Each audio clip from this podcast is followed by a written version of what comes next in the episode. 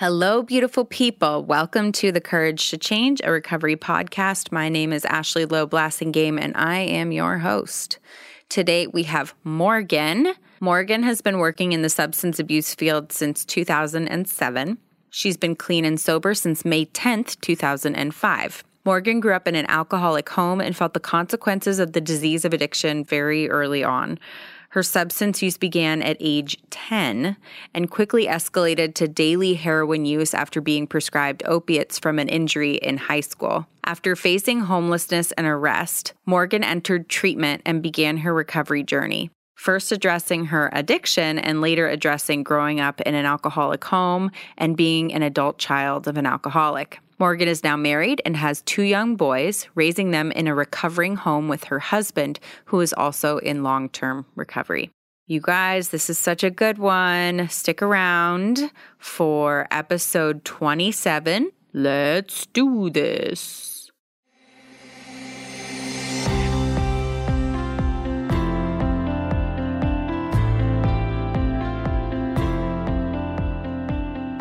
All right, Morgan, welcome to the program. Thank you so much for being here. Thank you so much for having me. I'm so excited. So, you've been a day one listener?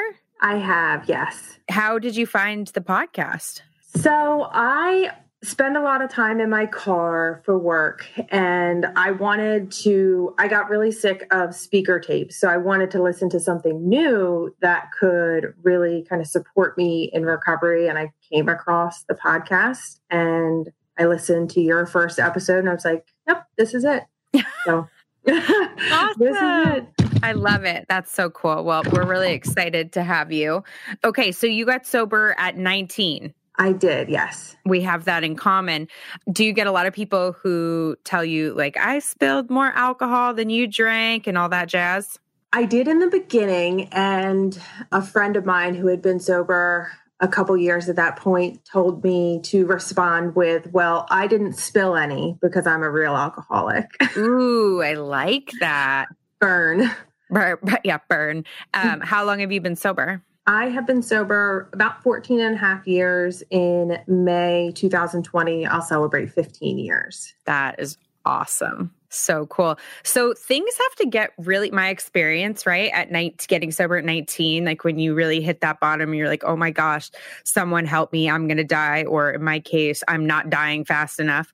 It has to get really bad, right? It's funny. Um, I was actually listening to your episode with your husband today and talking about reaching this point of of desperation, and I didn't hit that until I had a couple years sober. I really wow. Um, got sober because I didn't want to go to prison. And I think that's a damn good reason to get sober. Any reason um, is a good reason, right? and that's what I say. You know, there's no wrong reason to get sober. There's no wrong reason to come to, um, for me, AA. So I kind of st- stuck and stayed until the miracle happened. So, did you grow up in an alcoholic family? I did, very much so. Uh, very much an alcoholic home, um, alcoholic family, alcoholic zip code um, so I I grew up in um, a home where both of my parents were alcoholic, are alcoholic. I can say for certain one of them at least because she's in recovery. Well, she's sober and identifies as an alcoholic. Very much a middle class family that uh, worked hard and played hard. And so, what was so your both your parents were an alcoholic, and one of them is now clean and sober. She's dry. She's dry. Right. Okay. So yes. she's she's clean. She's abstaining. She's abstaining. Well, you know, got to start somewhere. And you grew up in an alcoholic zip code. What's that? I grew up in a small town just south of Baltimore, Maryland. Um, it's exactly like it is on TV. I grew up in a suburb of Baltimore uh, that was very small. All of my friends, we grew up together. Our parents grew up together. Our grandparents mm. grew up together there was not, and I'm sure a lot of people say this, but there was not much to do besides for drinking. A yeah. lot of field parties, bonfires, and um, we grew up on the water. So lots of beer, lots of beer. And uh, what was the me- what were some of the messages around alcohol that you received as a kid? That's it's interesting because it was never really it was just kind of a fact of a life for our family that there was always alcohol involved. What I picked up, I don't know if this was told to me or learned over the years, was as long as you fulfill your responsibilities, right. take care of your family, pay the bills, you can drink however you want. Right. Right. That was that was actually a very similar. So and that is a message, right? The mm-hmm. message mm-hmm. is like alcohol is okay as long as you keep it under control. Alcohol is a necessity. Sure. Alcohol is helpful. Alcohol is a tool, which, you know, it was a tool. Were your parents happily married? It, you you you they were selling drugs at a certain point. What how how did that? How did that fit into the small town th- part? It's funny, my mom didn't tell me about the selling of cocaine until a couple years ago. She oh, was so telling didn't know at the time. No, no. She had just recently told me that in the first home that they brought me home from, you know, her and my dad were selling coke to be able to use coke and my mom had a cocaine induced panic attack and begged God to keep her alive that night. Um, and if, if that foxhole prayer, if you get me out of this. I'll never use Coke again. And she said she never really did after that. And then they just stopped the Coke and only drank. She's like, um, haha, I didn't mention all the other things.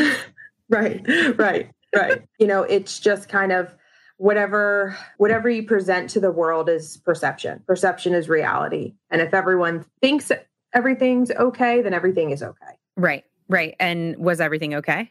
On the outside, yeah, we had uh a single family home, two cars, dog. You know, I played sports, both my parents worked, you know, so very normal on the outside. But inside, growing up, it was always unknown if my dad or my mom were going to be fighting, if they were going to be happy, if a plate was going to get thrown, if I was going to get spanked a little bit too much that night. Um, it was just really unpredictable, very, very unpredictable. And do you have siblings? I have a brother who is 10 years younger than me. Oh, wow. Okay. Mm-hmm, mm-hmm. Yep. So I was an only child until I was 10. Wow. And, uh, and he comes along. What's that like? He comes along um, very unexpectedly, you can imagine. And my, I was so excited to have a baby. I thought he was my baby. I thought I couldn't wait to have a baby in the house. I was, I'm the oldest of a gaggle of grandkids. So I've always been around children. I love children, love babies. And he comes around, and I was 10. Uh, he he comes home, and, and two weeks after, my mom brings my brother home. My dad says, I'm having an affair and I'm leaving. Oh. Yes. And eventually he then goes on to marry this woman and kind of abandon us and so what's, What's what's the 10 what's going on for the 10 year old Morgan? Like we have okay, the baby comes home, baby's two weeks old, mom's probably stressed because she has two week old. Mm-hmm. And two weeks where you ha- you were happy, right? Like that that was exciting. And then what is the thought? that ha- that comes for you when dad's leaving? It's funny. I have very little memory of childhood. I think that's kind of coping. Yeah, yeah uh, sure. my brain's way of coping. And I remember what I was wearing that day. I remember, you know, what I was eating for breakfast before I went to school when I found out. And it almost was like my world just kind of shattered. Yeah. Um, and my mom, I just didn't know what to think. I don't remember feeling like, oh, this is my fault. I did this, but just shattered and kind yeah. of just kind of in awe of how things change so quickly. Did you blame your brother at all? No, never. Yeah. Mm-mm. Mm-mm. No, never. So he leaves. He leaves your mom and marries this woman. Were you at the wedding? No. Uh, so that that period between him leaving and him marrying her were really tumultuous. There were just a handful of visits that I had with my dad. In those visits was the time that I took my first drink, my first like real drink that I sought out. Uh, the first time I got drunk and some abuse from my dad.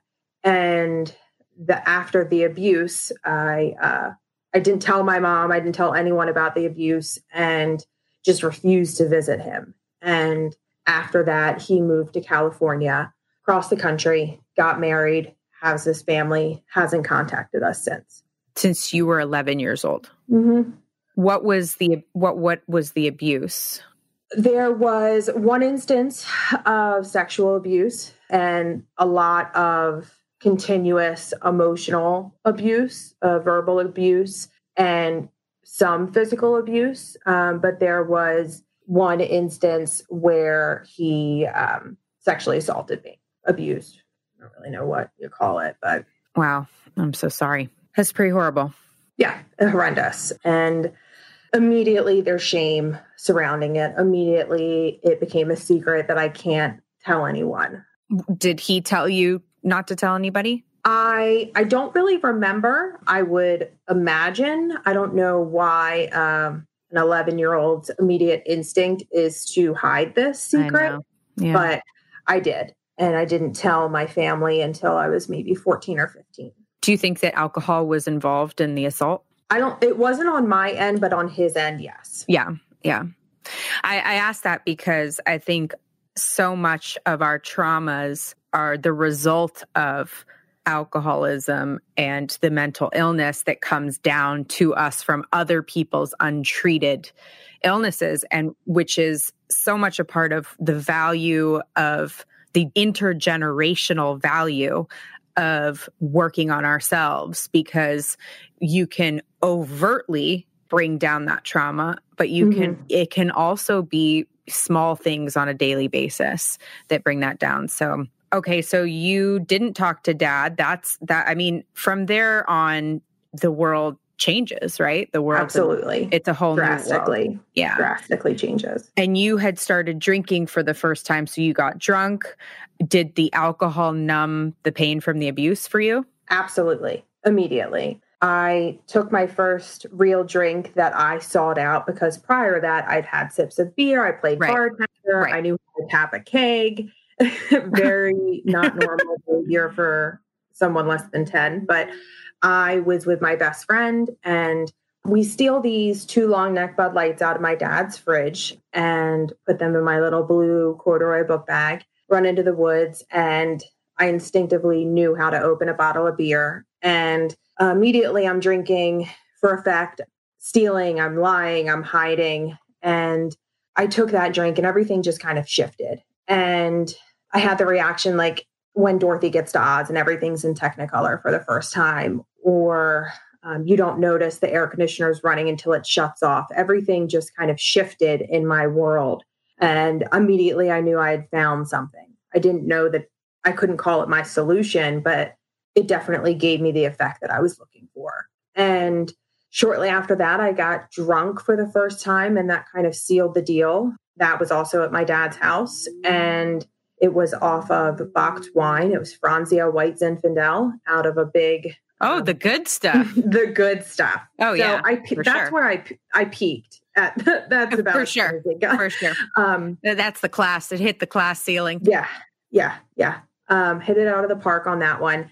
And I loved the effect produced by alcohol mm-hmm. immediately. And I remember my dad telling me, You're a funny drunk. And I had zero consequences. And that was the beginning of this sense of entitlement that I can drink this way. You also got approval from your dad. Right. Very much so. Very much so. So immediately I had these very negative um, reinforcements for drinking to get drunk.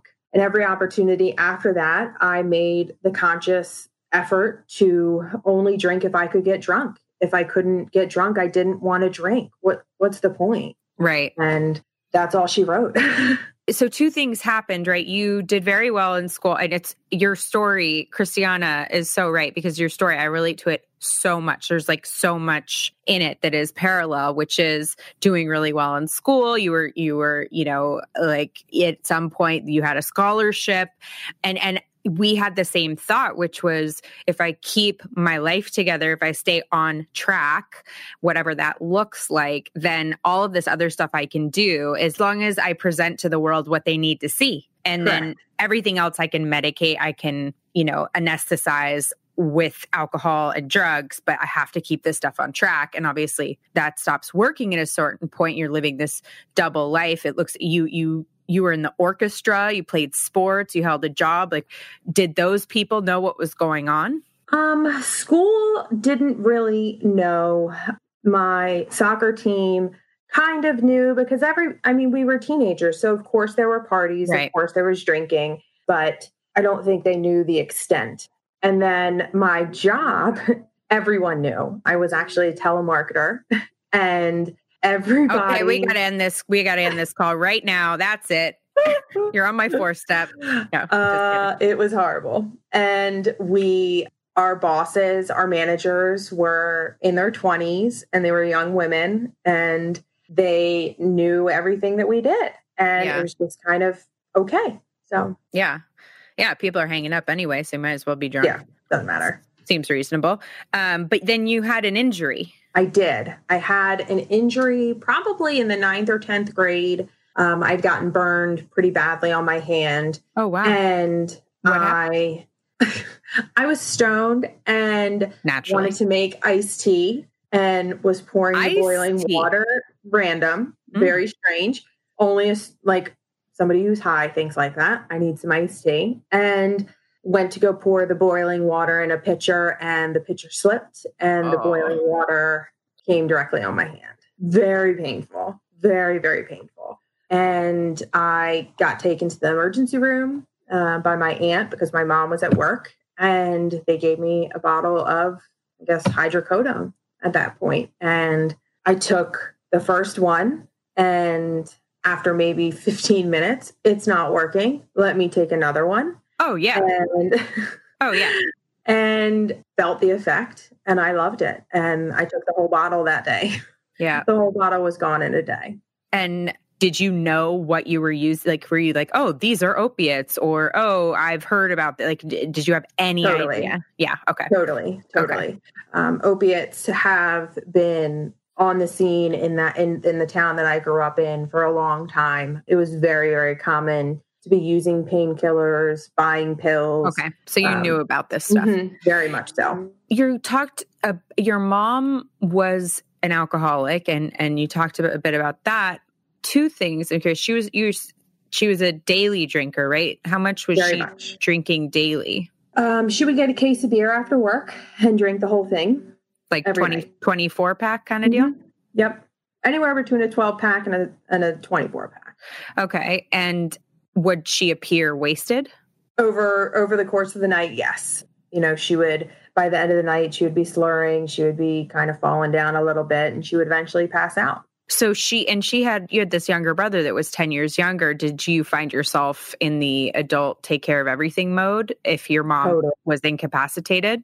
Totally very much. Yep, I remember doing his homework with him, getting him ready for bed, you know, kind of taking care of him as much as I could. Were you close to your mom or did you have any resentments? How did you feel about her towards her when all this was going on? So, kind of around puberty for me, it shifted, and my mom and I had a really difficult relationship. We fought very, very regularly. I was rebelling and trying to push the envelope as much as I could. And she was just trying to hold it together as best as she could. There was also this, you know, I used it a lot like, you drink all the time. Mm-hmm. Why can't I drink all the time? And the you're 14 is just not a good enough answer for me. right, right. Yeah, yeah. You're like, I'm 14 and I'm taking care of all these household duties too. So, you know, I'm the parent, the adult. Why can't I drink? Mm-hmm, yeah, that mm-hmm. I totally get I totally get that. And so what was the thing so you you go off on opiates. Tell me about your adventure into the land of opiates. it was it is an adventure. It's an adventure, that's for sure. You know, the hydrocodone, you know, quickly became Percocet and and using pills as often as I can get them, um, buying them as often as I could and that transitioned into oxycontin which you know i had a, a, group of friends that i found that all did pills mm-hmm. and when that became expensive because it does prescription pills are much more expensive than heroin and i think i tried heroin for the first time when i was 16 um, growing up just south of baltimore um, you can imagine how easy it is to mm-hmm. get heroin i'm driving my friends are driving it's a 10 minute drive into the city. It's next thing you know, you're on the wire. It, you know. Yeah, basically, basically. right. I'm hanging out with Omar yeah, and a shotgun. Yeah, obviously. so, so you, you know, I just want to touch on that, that you know, and this is just just for kind of for our listeners, which is I can't tell you how many times I've seen, and you being almost 15 years sober, I know that you have had the same. Ex- I don't even have to ask. I know you've had the same experience, which is the amount of people where that get hooked on opiates through prescription medication, which makes it feel safe. There's something about the prescription, the dosage, the you know fishiality of it that makes it feel safer than this than than heroin on the street. But what happens is that that risk taking behavior and that reward and that cycle gets stronger and stronger to the point where it is not an option. It's a necessity to go get street drugs. It's a necessity to turn to heroin. And you know when you start and i can speak for myself my guess is you were the same but please fill us in which is that when you start with the opiates when you started with the opiates there was no belief that you were going to end up where you ended up. Absolutely not. Absolutely not. I had i had goals. I had aspirations. Yeah. i wanted to be a physical right. therapist. And you know, there's this line in the big book that says alcohol, and I interchange it because I go to AA. Yeah. Alcohol ceased to be a luxury, it became a necessity. Mm-hmm. And I lost the power of choice, which I believe inherently is what makes me an alcoholic and an addict. I began using against my will every day, every day that is for me and I, am you know revisiting i'm doing some per, like deep diving into some personal work because i too like you after having kids like had to I was like whoa you know emotions eh, all this stuff came up that i thought i had put put to, to put to rest. But really you know looking back at wow like i truly did things against my own will. I used and did whatever it took to use against my own will. I mean, I remember having thoughts where I was like, I am not going to use that, not because of any, you know, honorable effort, but because I was like trying to save it, you know, like for mm-hmm. the rest of the day. Like mm-hmm. I understood, you know, portioning or whatever it was.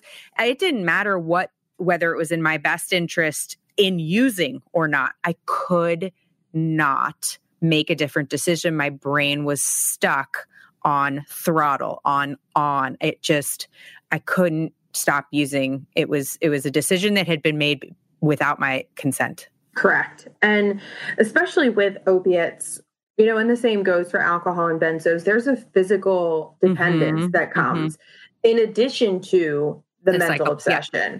Totally two separate dependency. You know, oftentimes, you know, my mind would want to not use, but I start to get withdrawal symptoms and I have no choice. I have no choice.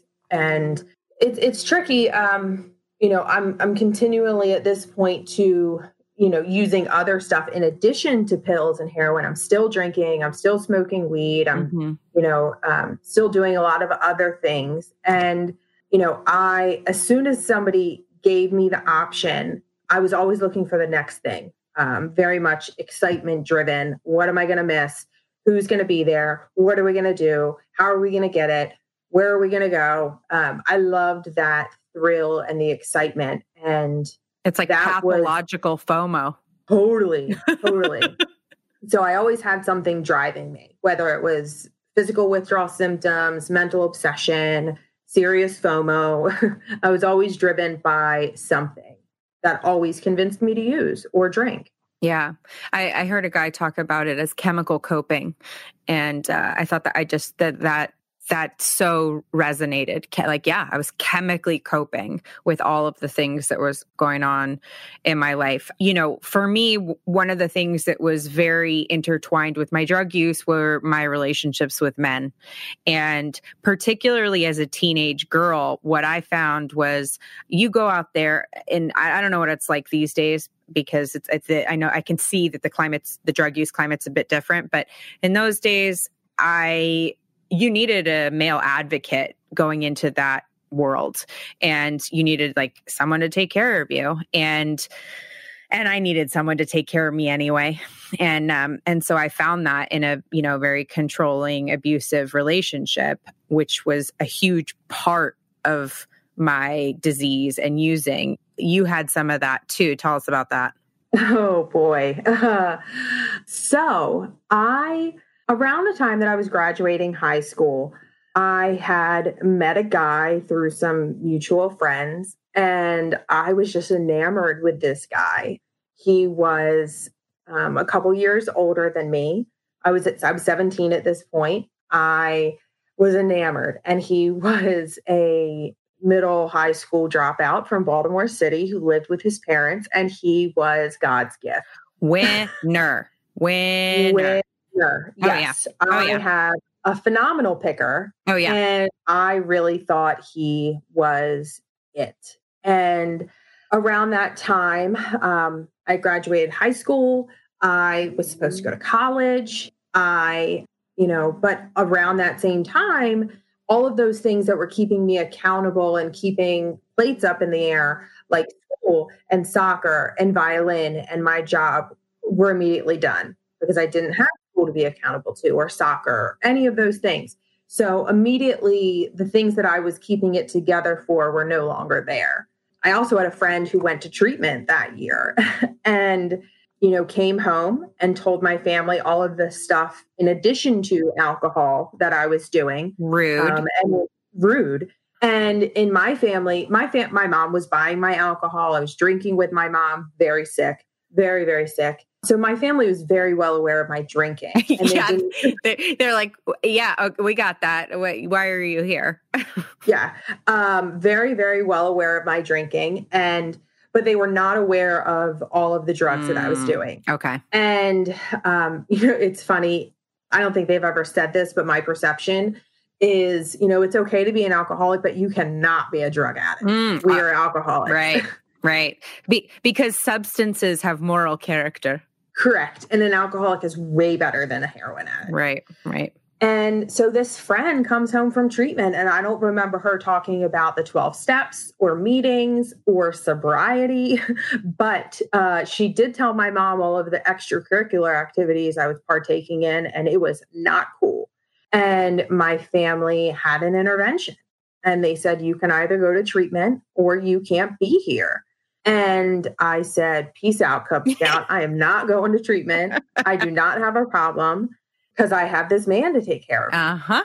And it is. I and I took this tornado that was in my mom's house that was just wreaking havoc everywhere and put it in his family's house.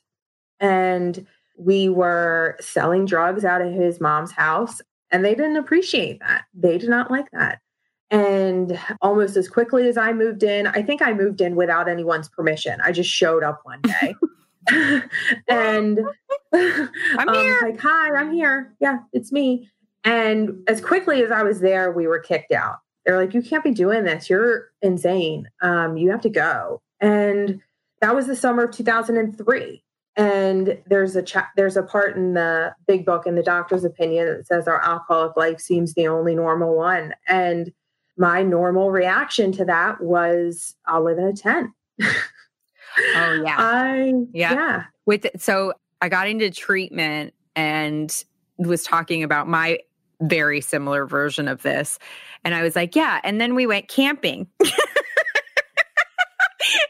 they were like, Expl- explain your. So, like, let me get this straight. In the middle of all this drug use, Ashley, you decide to like go on a nature camping trip. I'm like, well, it was in a park, but you know, and we sort of didn't have anywhere else. Tomato, to tomato. Yeah, yeah. I was like, we're definitely camping. We're not homeless. We're camping. Right. And that's how I justified it. I I, I wasn't homeless. I was just sleeping in a tent. Yeah.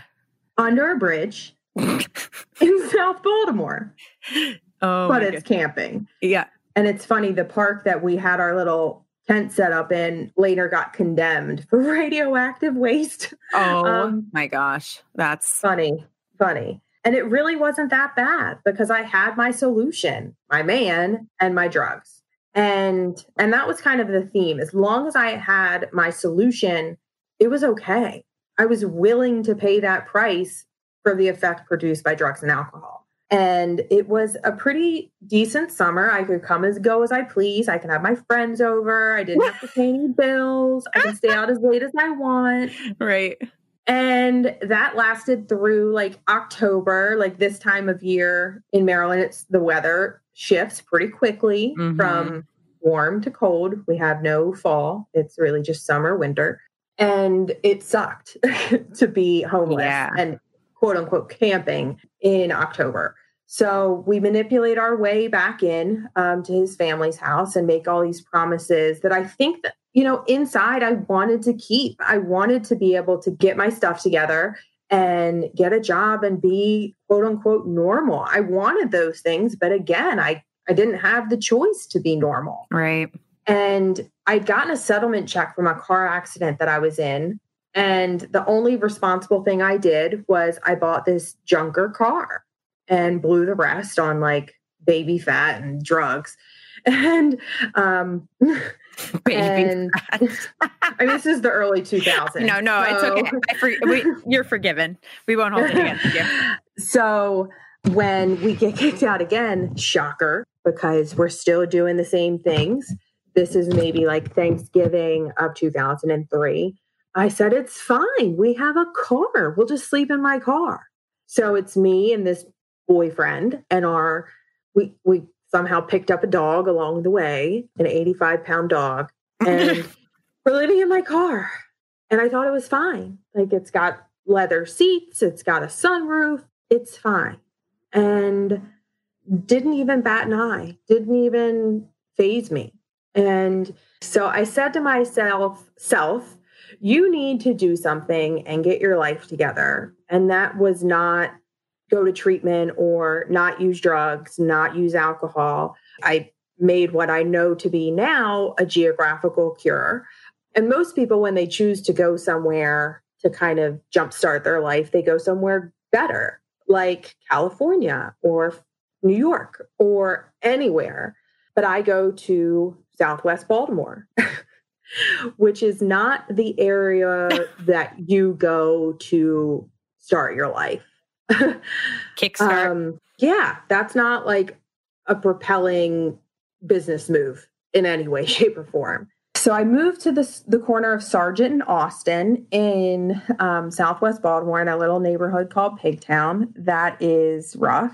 And I had a little bit of money and I rented a room for a week for like $25 from a guy who actually was my boyfriend's uncle who was a daily crack user. and That's- yeah, win, jump starting my life. Mhm. And around that time, my boyfriend said, You know, you can kick your dope habit smoking crack.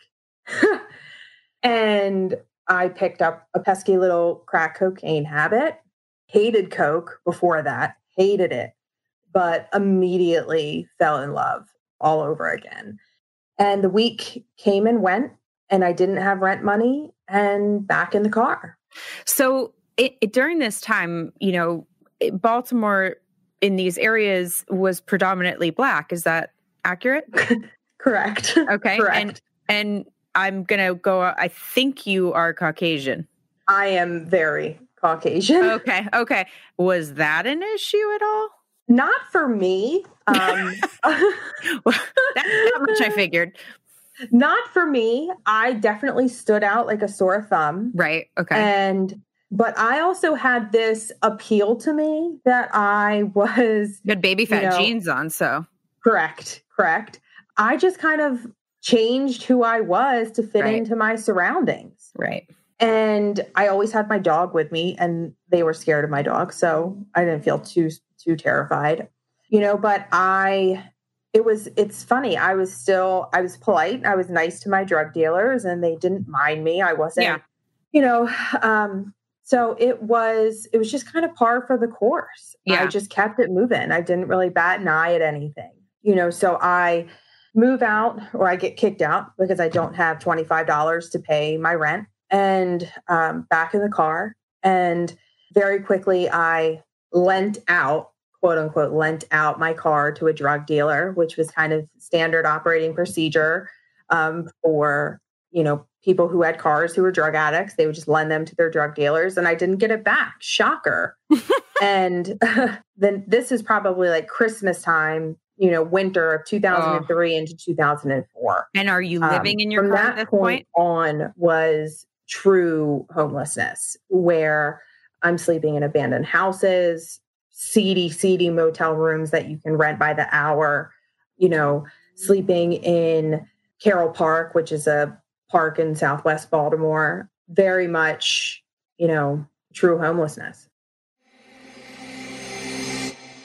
Hi, I'm Peter Loeb, CEO and co founder of Lionrock Recovery.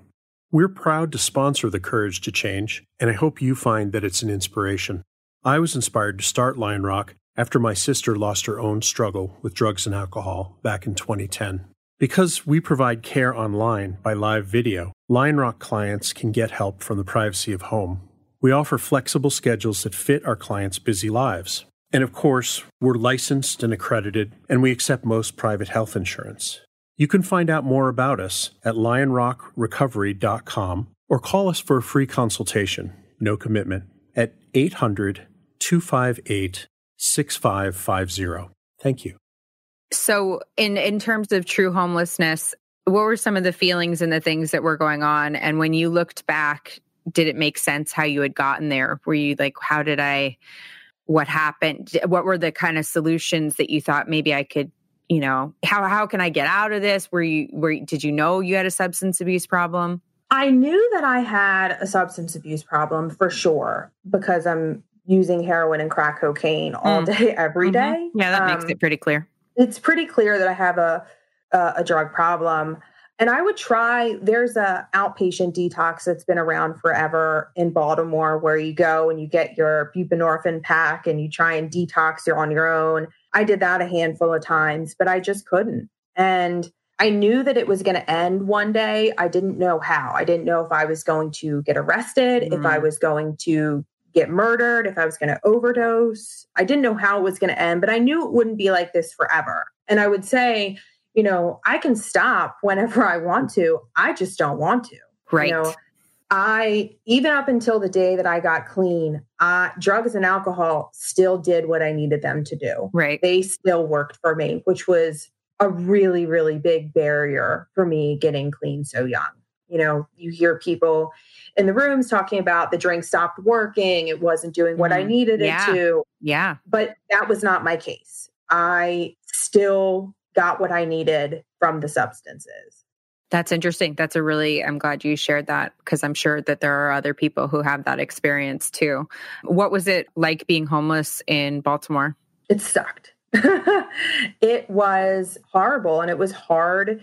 And I got into a lot of really scary, traumatic situations, a lot of kind of out of body experiences where I would kind of be able to look down on myself and be like, what is going on? How did I get here? I remember one instance in particular. It was around around Christmas time, and I happened to be in South Baltimore, which was kind of a nicer area, and I would see the Christmas lights, and I just I remember sobbing and crying and just like, what is my life? Like, I hate this. I don't want to do this anymore. I'd gotten into a fight with my boyfriend, which we fought every day. Super abusive. Oh, so he's very, still around. Oh yeah, he's still around. He's, so he's like my okay. The, I'm thinking you're Clyde to yourself. my no. He's the he's the Clyde to my Bonnie, and he is. But on the other hand, I can look at it that like he protected me in a lot of instances. He didn't pr- protect me from him, but he protected me from everything else. So I was still very safe, or I felt very safe with him that's a that's an interesting point too which is how a lot of women get a pimp in the prostitution area because they're being kept they're not being kept safe from the pimp but they are being kept safe from everyone else. And and that's a sacrifice people are willing to make when you're in that situation and you don't have a lot of options. Sure. It was you know and i have i have this one aunt who is the only one in my family who is able to look at him in that sense. Everybody else in my family thinks me being a heroin addict is his fault. Right. Um, which is easy for them. Right. Easy. Right. I get that. You know, but he very much kept me um, you know, I, I, I don't think I'd be alive if I hadn't been with him. Yeah, yeah. Well, that's why I was wondering. Like, I, I, I was thinking you. So, what is the time span between the hand burn, getting, you know, when you got the opiates, and homeless at Christmas with the boyfriend? How long? What? How long, much time went was between those two things? Um, about four and a half years, five years. And if if you had if I had come into that emergency room, handed you those pills, and said, in four and a half years, you are going to be homeless with nothing on the streets of Baltimore, as a result of the pills in this bottle, what would you have said? I'd say, give me the pills. I don't believe you. yeah. Yeah. It would have been, it would have been unbelievable. Correct. And I, st- and looking back on my life now, had I not lived it, I wouldn't have believed it. Totally. And that I, I, yeah, I was saying that earlier. Like I, I have this new therapist who I love and her talking and I'm telling my story to her in detail that I don't like deeper detail that I don't usually share. And I just, it's what, you know, I have a hard time saying this stuff because it sounds so insane it's so often hard to even believe that the things happened that happened. So you mentioned that you went to prison and that that was why you stopped using. What uh, take us to getting sober? So I went to jail. I didn't go to prison. I didn't want to go to prison. That's so that's why I wanted to get sober. So I had broken ah, into my it. mom's house. I'd been obviously a criminal at this point um, to sustain my um, addiction breaking into cars, breaking into houses, stealing purses on the street. And I broke into my mom's house and took everything. Every it's funny, she has joked about it over the years in anniversaries that she's been at where she tells a room full of recovering alcoholics that Morgan um, took everything in the house with a power cord, even if it didn't work. Um, that I stole a box of telephones that didn't work anymore to try and pawn them. And, you know, I took, it was shortly after Christmas of 2004. I stole all of my little brother's birthday presents, savings bonds, um, anything that I could that I thought would fund me getting high. Did the same thing to my boyfriend's family's house. And it's it's tragic. You know, my I think about it now, my brother endured a lot. I can't even imagine what it was like for my brother to come home from school that day to see his house broken into, all of his presents gone. My brother's birthday is in ja- January. It was after that. Um, all of his birthday presents, Christmas presents, everything was just gone. And how traumatic that must have been for a nine year old at that point.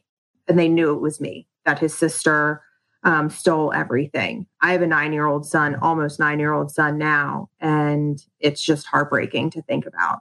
So, my brother, I will say, endured a lot. You know, even with me being out of the home, he still knew I was an active using drug addict. Um, and coupled with my mom's drinking at home, he really got the short end of the stick in that in that world. But my mom knew it was me and called the police and she got a warrant out for my arrest. Uh, my boyfriend's family did the same, and we um, we kind of waited until the day came where I got arrested, and I got arrested on May 10th of 2005, and um, had no intention of that being the last day that I used, but it was.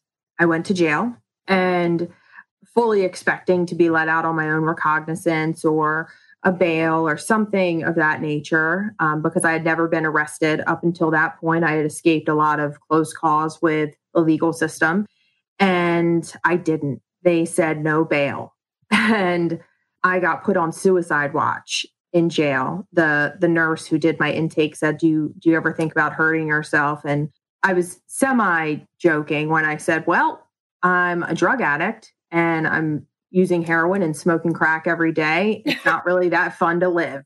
And she, that's not something they take lightly. Right. And they put me in seclusion in um, a suicide watch, which means no clothes, no bra, no underwear, no shoes, in a holding cell with a rip proof blanket and gown. And that is how I detoxed. I detoxed oh. in jail on suicide watch oh. for about probably a week, week and a half. Um, no medication. Oh my god! Uh, so it was pretty. It was it was horrendous. Um, there, it was mis- it was horrible. Um, yeah, and and for people who don't know, you know, when you detox from heroin, your skin is on fire, you have diarrhea, you can't sleep, your eyes just do this weird thing where they constantly water, you vomit, you poop your pants, you I mean your body just loses it. Just and I can't mm-hmm. and then I don't I don't know what that would be like with crack on top of it, but I'm sure it didn't help. Yeah, I was, in addition to the heroin withdrawal, um, very much. I'm not a psychiatrist or a clinician, but I am going to go out on a limb and say I was in um, cocaine induced psychosis. I was hearing things, oh. hearing my name. I was hearing a lighter flick. You know, I was so paranoid. It was it was horrendous. I also hadn't been sleeping at that point because I'm using so much crack. I hadn't slept in what felt like weeks. I wasn't eating, I wasn't showering, so mal- malnourished on top of it. It was just a mess. It was horrible. Yeah, so so you come out of that and and what happens? So I finally am well enough and off of suicide watch where I go into kind of general population, still have no bail, finally get to use the phone and I call my family. My mom is not speaking to me, shocker. I call my grandmother and I say, You have to get me out. I promise I'll get it together. I'll get a job. I'll go to school. And my family tells me no. Um, for the first time in years, we know where you are. We know you're safe. We know we're not going to pick up right. the paper and see that you've been raped and murdered. Yeah. And I cursed her out and I said, I don't need you. And I hung up on her. And, you know, I actually, I stayed in jail for about six weeks and in that time, I actually signed up to go to a, a meeting. I went to an NA meeting that an institution committee had brought into the jail because I was dying to get out of my cell. And I remember being in this meeting and reading, I think I read It Works How and Why. And I remember feeling so sorry for this speaker that brought this meeting into jail. I'm in my jail jumpsuit and I'm thinking, oh my God, I feel so bad for her. Like, this is her life. She has to bring meetings into jail. it's amazing. So delusional, so delusional. And that was my first experience with any kind of 12 step fellowship. And, you know, after a period of time, my my family's taking my calls and they said, We we got you an attorney, we're getting you out, get whatever you have, you're going to go to Phoenix. And I thought I was going to rehab in Phoenix, Arizona, like a celebrity rehab with Britney Spears. And uh, it was not that. We wind up at Phoenix Recovery Center. I don't know if I'm allowed to say these names, but I wind up in a town called Edgewood, Maryland, which is about 45 minutes north of Baltimore. And I pull up and um, throw a temper tantrum in the parking lot saying, I'm not going in, I'm not doing this. And my aunt said, Well, if you don't want to go to prison, you're going to go.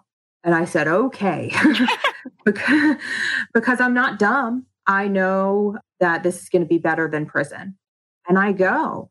And I was a peach. I was the worst patient that anyone could ever have. I cursed everyone out. I was rude. I was nasty you know, I just did not want to be there. And, you know, I I remember they had tried to put me into EMDR when I was in this treatment center and I threw a chair at the therapist and a little know, early for EMDR. Correct. Correct. And it's it's something that I've kind of advocated because I work in the treatment field now that EMDR is not clinically appropriate immediately after yeah, entering no. treatment. Not a wise move. And I I made it through 28 days of treatment and they said you're going to go to a halfway house. And I said no I'm not. And they said if you don't want to go to prison you're going to go. And I said okay. And I wind up in a little town called Bel Air Maryland where I still live. And I go to a halfway house and they tell me when to get up. They tell me what to eat for breakfast. They you know tell me to get a job, get a home group, get a sponsor, go to meetings. And that's where I found the recovery community that became my home. And um, very, very, very fortunate to be in, sober in Bel Air, where got exactly where my higher power wanted me to be, where I needed to be to find a solution other than drugs and alcohol. And I started going to meetings and not that I was super excited to do so. I was not, I had no desire to stop using. I'd none. I just wanted to get through, go to go to court, not go to jail. Um, my plan was to sell drugs but not use them. Mm, good and, plan. Um, Solid. You know, solid, solid aftercare plan. Solid. exactly. what are your financial arrangements after treatment? Oh, funny you should ask. Yeah, funny. I'm a really good drug um, drug dealer. Um, you, know, you, know, the truth is, though, we laugh, but I know people who did sell drugs and while they were sober because they were addicted to that lifestyle. Absolutely. Like, even when they stopped using, they could not stop that, you know, the process addiction, that that addiction to that Absolutely. lifestyle. So, you know, I mean, as silly as it sounds, it's actually not an uncommon thing. Sure. You know, but the halfway house, I got me a job at Wendy's. Um, I think think you have like a term for an early recovery job, a like get so, well job. Uh, yeah, a get well job. And um, my get well job was working in the drive through at Wendy's. And, you know, I'd gotten a sponsor who had about a year and a half, two years sober. And I, I thought that if I went to meetings and I read the steps um, or read out of a big book, that meant I was working the steps. And I think I did the best that I could with what I had you know but i i was lucky to get sober with a lot of old timers who told me the truth about my condition who told me really kind things like sit down and shut up and take the cotton out of your ears and put it in your mouth they would say things like um, you have two ears and one mouth and you should play the odds and they um, they said we're going to give you a job and your job is to, to clean ashtrays um, i was going to this aa clubhouse where you could still smoke and i cleaned ashtrays and cussed and screamed and um, threw the ashtrays and that's kind of where i learned the first lesson the biggest lesson in my recovery is that you don't have to like it you just have to do it mm-hmm. act your way into new thinking yep. Yep. And you can't live your way into right thinking. You have to think your way, or you can't think your way into right living. You have to um, live your way into right thinking. And that is exactly what happened to me. Mm-hmm. Me too. Me too. So, so, so during this time, you take your mom to an AA meeting. I did. I did. I had celebrated a year. My mom came to my first anniversary loaded, drank the whole time going to the meeting. Um, she peed herself in the car, got up to the podium when I called on her. I don't know why I called on her, but I did and she read the lyrics to Hoobastank the Reason. oh my God. I can't right now. Hold on. I died. oh my God. That's this is some real life a star is born shit, okay? You like, can't script it. A Hoobastank? Yeah. And the reason is you. Oh no. it was probably the single most embarrassing moment of my entire life oh, man. to date. Talk, you know what though? I think that pro- everyone in there was like, "Oh, you qualify, baby girl. You you belong here." Like, just see, absolutely. You know, they know what you had growing up. Oh my god. Okay. Yeah. Okay. So your mom pees herself and sings hoop, sings you Hoobastank. Yeah. Does she realize she has a problem at that point? No. No. Oh. Um, okay. No. She, totally normal. She, she continues drinking another couple, I think it was that year, maybe the year after, um, is in a relationship, um, moves in with a guy who's drinking with my, you know, my brother and her move into his house. They're drinking every day. She, um, when I was in treatment, she actually um, had a drunken jet ski accident and broke her neck. Um, oh still gosh. continued, yeah, still continued to drink through that. And that summer of 2000 and either 2005 or 2006, she had broken up with that boyfriend and had nowhere to go and was um, sleeping. Her and my brother were sleeping in her car. And she would take him to um, hotels and let him sneak in to eat the continental breakfast and take him to school and pick him up.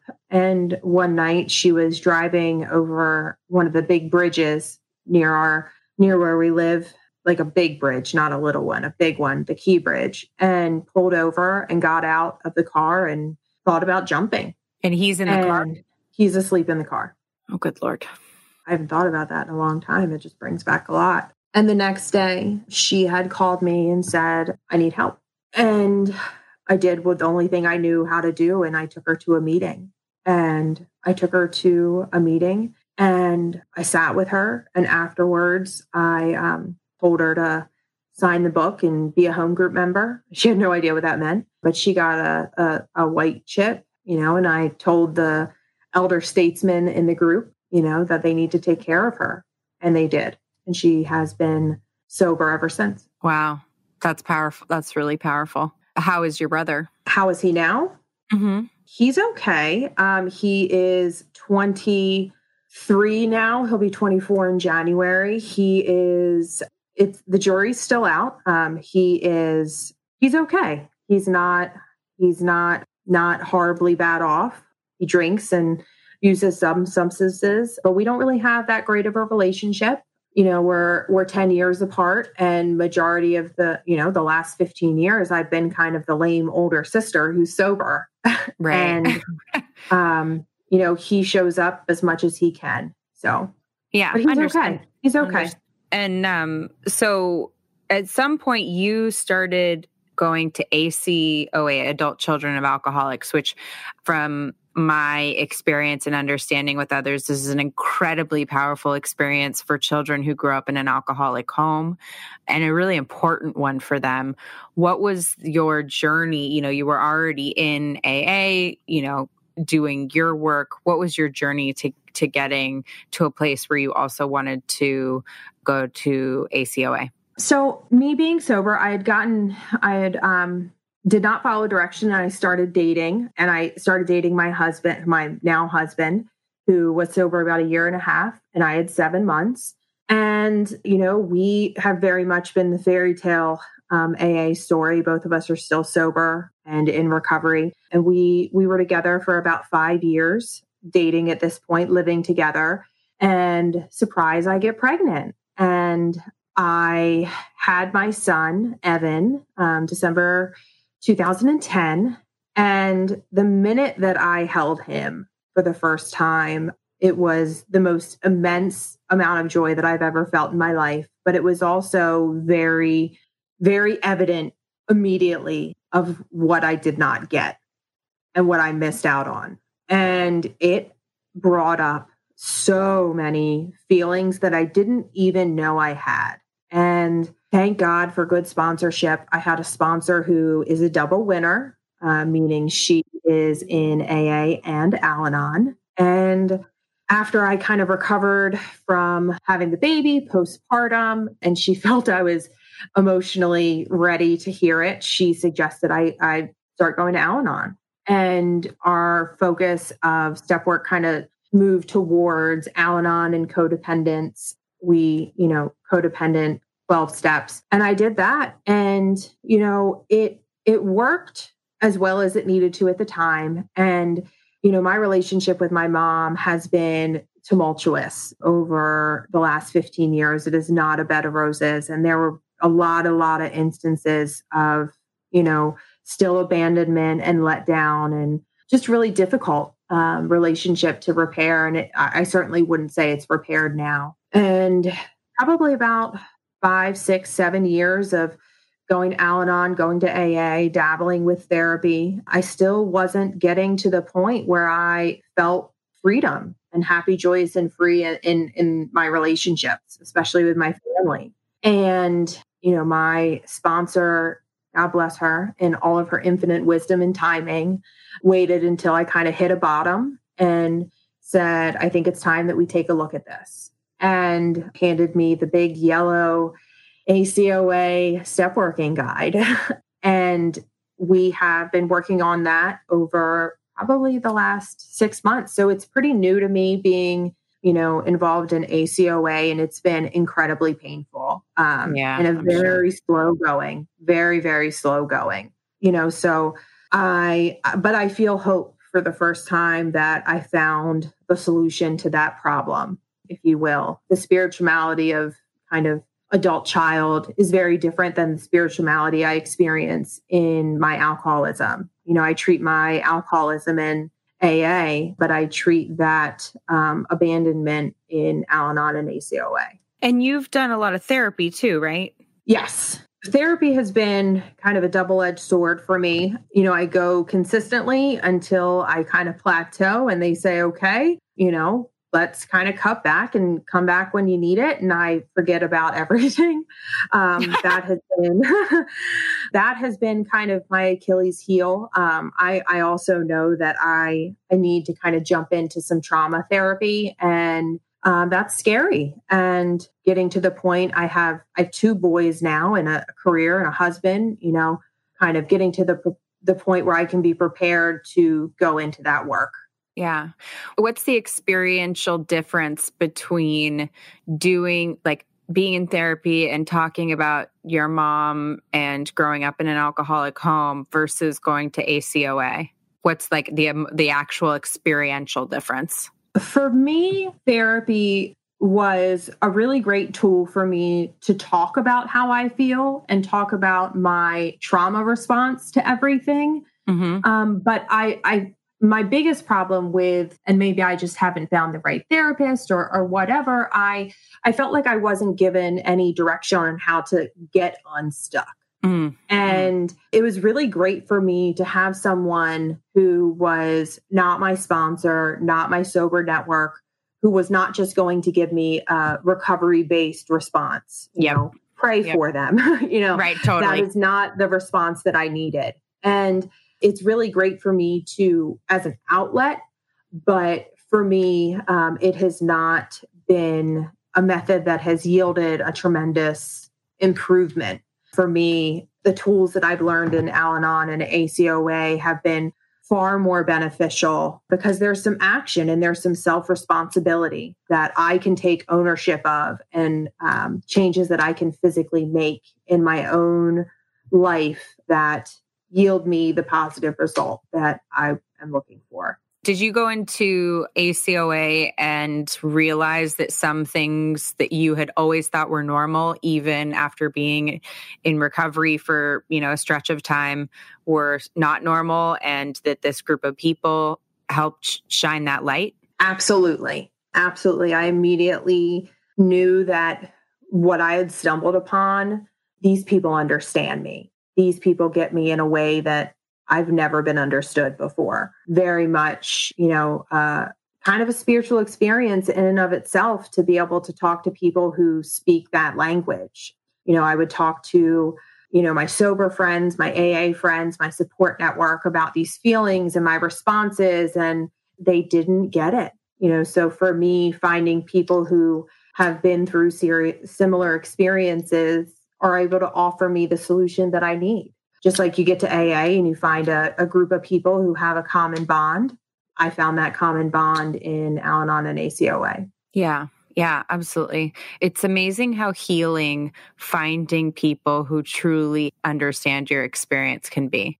Just believing you and understanding you. That is that in and of itself is is definitely a very healing experience. For sure. It, it certainly has been. I you know i've i've found that just in the short amount of time that i've been involved in this different aspect of my recovery my responses have been dramatically different um, so i'm already starting to see that change in myself you know and that I know we're not in the results business, but I have a little bit of faith now. You can't, for me, I can't have faith until I have experience. And I've been through experiences recently that have grown my faith in that program and in that solution. Yeah. Yeah, I I I um I relate a lot to that. I'm trying to get to this place where I can have faith without experience because it looks much more expedient, but I tend to need that. Yeah, I think most people are like that. And and the whole idea of spirituality has been a journey for me in the program as well trying to figure out like what that even means and does that involve a religious god can i have something else and and and all, all the different aspects and i i find that in this stage after my you know after my boys were born that pieces of my childhood came back, came floated to the surface. I had healed them in the way of being the child, but I hadn't healed them in the way of becoming the mother. Absolutely. Being a mother has shown a completely different light on my experience growing up. Right, because you, you know, have perspective. Right. Um, I have, I will say that I have found a good amount of, you know, healing and being able to provide that mother relationship mm. to my kids. But on the same, on the other side of that is a lot of resentment that that inner child is saying, why didn't you get this? Right. Right. So a lot of conflict. And, you know, it's so cool is like, coming i mean you went from being a transient to being a mother a wife you know a, a, contributing member of society and have led this life of seeking and seeking healing. The journey that we're on of recovery you know I don't know if you relate to this, but there's so many days where it's like, I don't want to do more interpersonal or personal work. Like, I just want to be a normal functioning person. Why is that so difficult? And I get resentful. You know, why can't I drink like other people? Why can't I blah, blah, blah? Why is everything, you know, have this? this difficulty attached to it. And then on the other hand, I have this program for life and I can walk into any room all over the world and have know that I'm safe and with a group of people that understand me. And in that seeking, you know, I see, especially with parenthood, that there's this whole support system that I have built that's already built in that I have access to that a lot of people don't. And that makes life better and easier than it would have been even if I wasn't an alcoholic. Sure, absolutely. I think, and every time that I get my sponsor points me in the direction of this new 12 step fellowship. I'm like, mm-hmm. why do I have to do I don't Oh yeah, I don't want another fellowship. Thank you. Like I got enough. And you know, I get really resentful that why can't I just be a normal alcoholic that AA is enough? right. and now I have to go to Al Anon meetings and now I have to go to ACOA meetings. How am I going to do this? But, you know, I do it even if I don't like it. I don't have to like it. I just have to do it. And anytime that I push through that resentment and that, you know, inner child that's stomping her feet and saying, I don't want to do this, I always feel better. So my pain threshold is definitely different now than it was mm, prior. Yeah. Um, and I have a little bit more willingness. Yeah. Because I have, you know, I have something to base it off of. What do you think that you wish someone had told you when you started on this journey? Whew. That's a great question. Like if you uh, uh, let, let me let me give you a better scenario of you're in jail for that 6 weeks, right? You've detoxed and no one's talking to you and and uh, you get that phone call that they're going to bail you out. What do you wish you had known then that you know now? I wish I would have known that you know that that there is a solution. I had never known that someone could be sober and be comfortable. I never knew that there was such thing as recovery. I wish that I just would have known that it was possible in general. Just like having seen it. Yeah, I um it's funny because I do have an uncle who is 30 plus years sober, but he was never around my crazy family. Shocker. Um, you know, he set up a lot of boundaries and um, had his sober life elsewhere and I um, got very close to him when I got sober. Obviously, he lives he lives in the community that I live in now. You know, but I I just had no idea that I could be reasonably comfortable without drugs and alcohol. Mm, yeah, it's a pretty wild thing to experience and figure out. Well, you are an amazing, amazing woman, Morgan. I relate so much to your story and you know just the the trajectory of things and it's so you're i mean what you've been through is you know a testament to what can be done if you put one foot in front of the other and do the work and leave the results up to you know the universe god whatever whatever power you believe. For sure. That's just that's the only the only thing that i know to be true is that if i do what's in front of me um, i'm going to be taken care of. Very much that idea of just doing the next right thing. And if I can't do the next right thing, I just do the next thing right.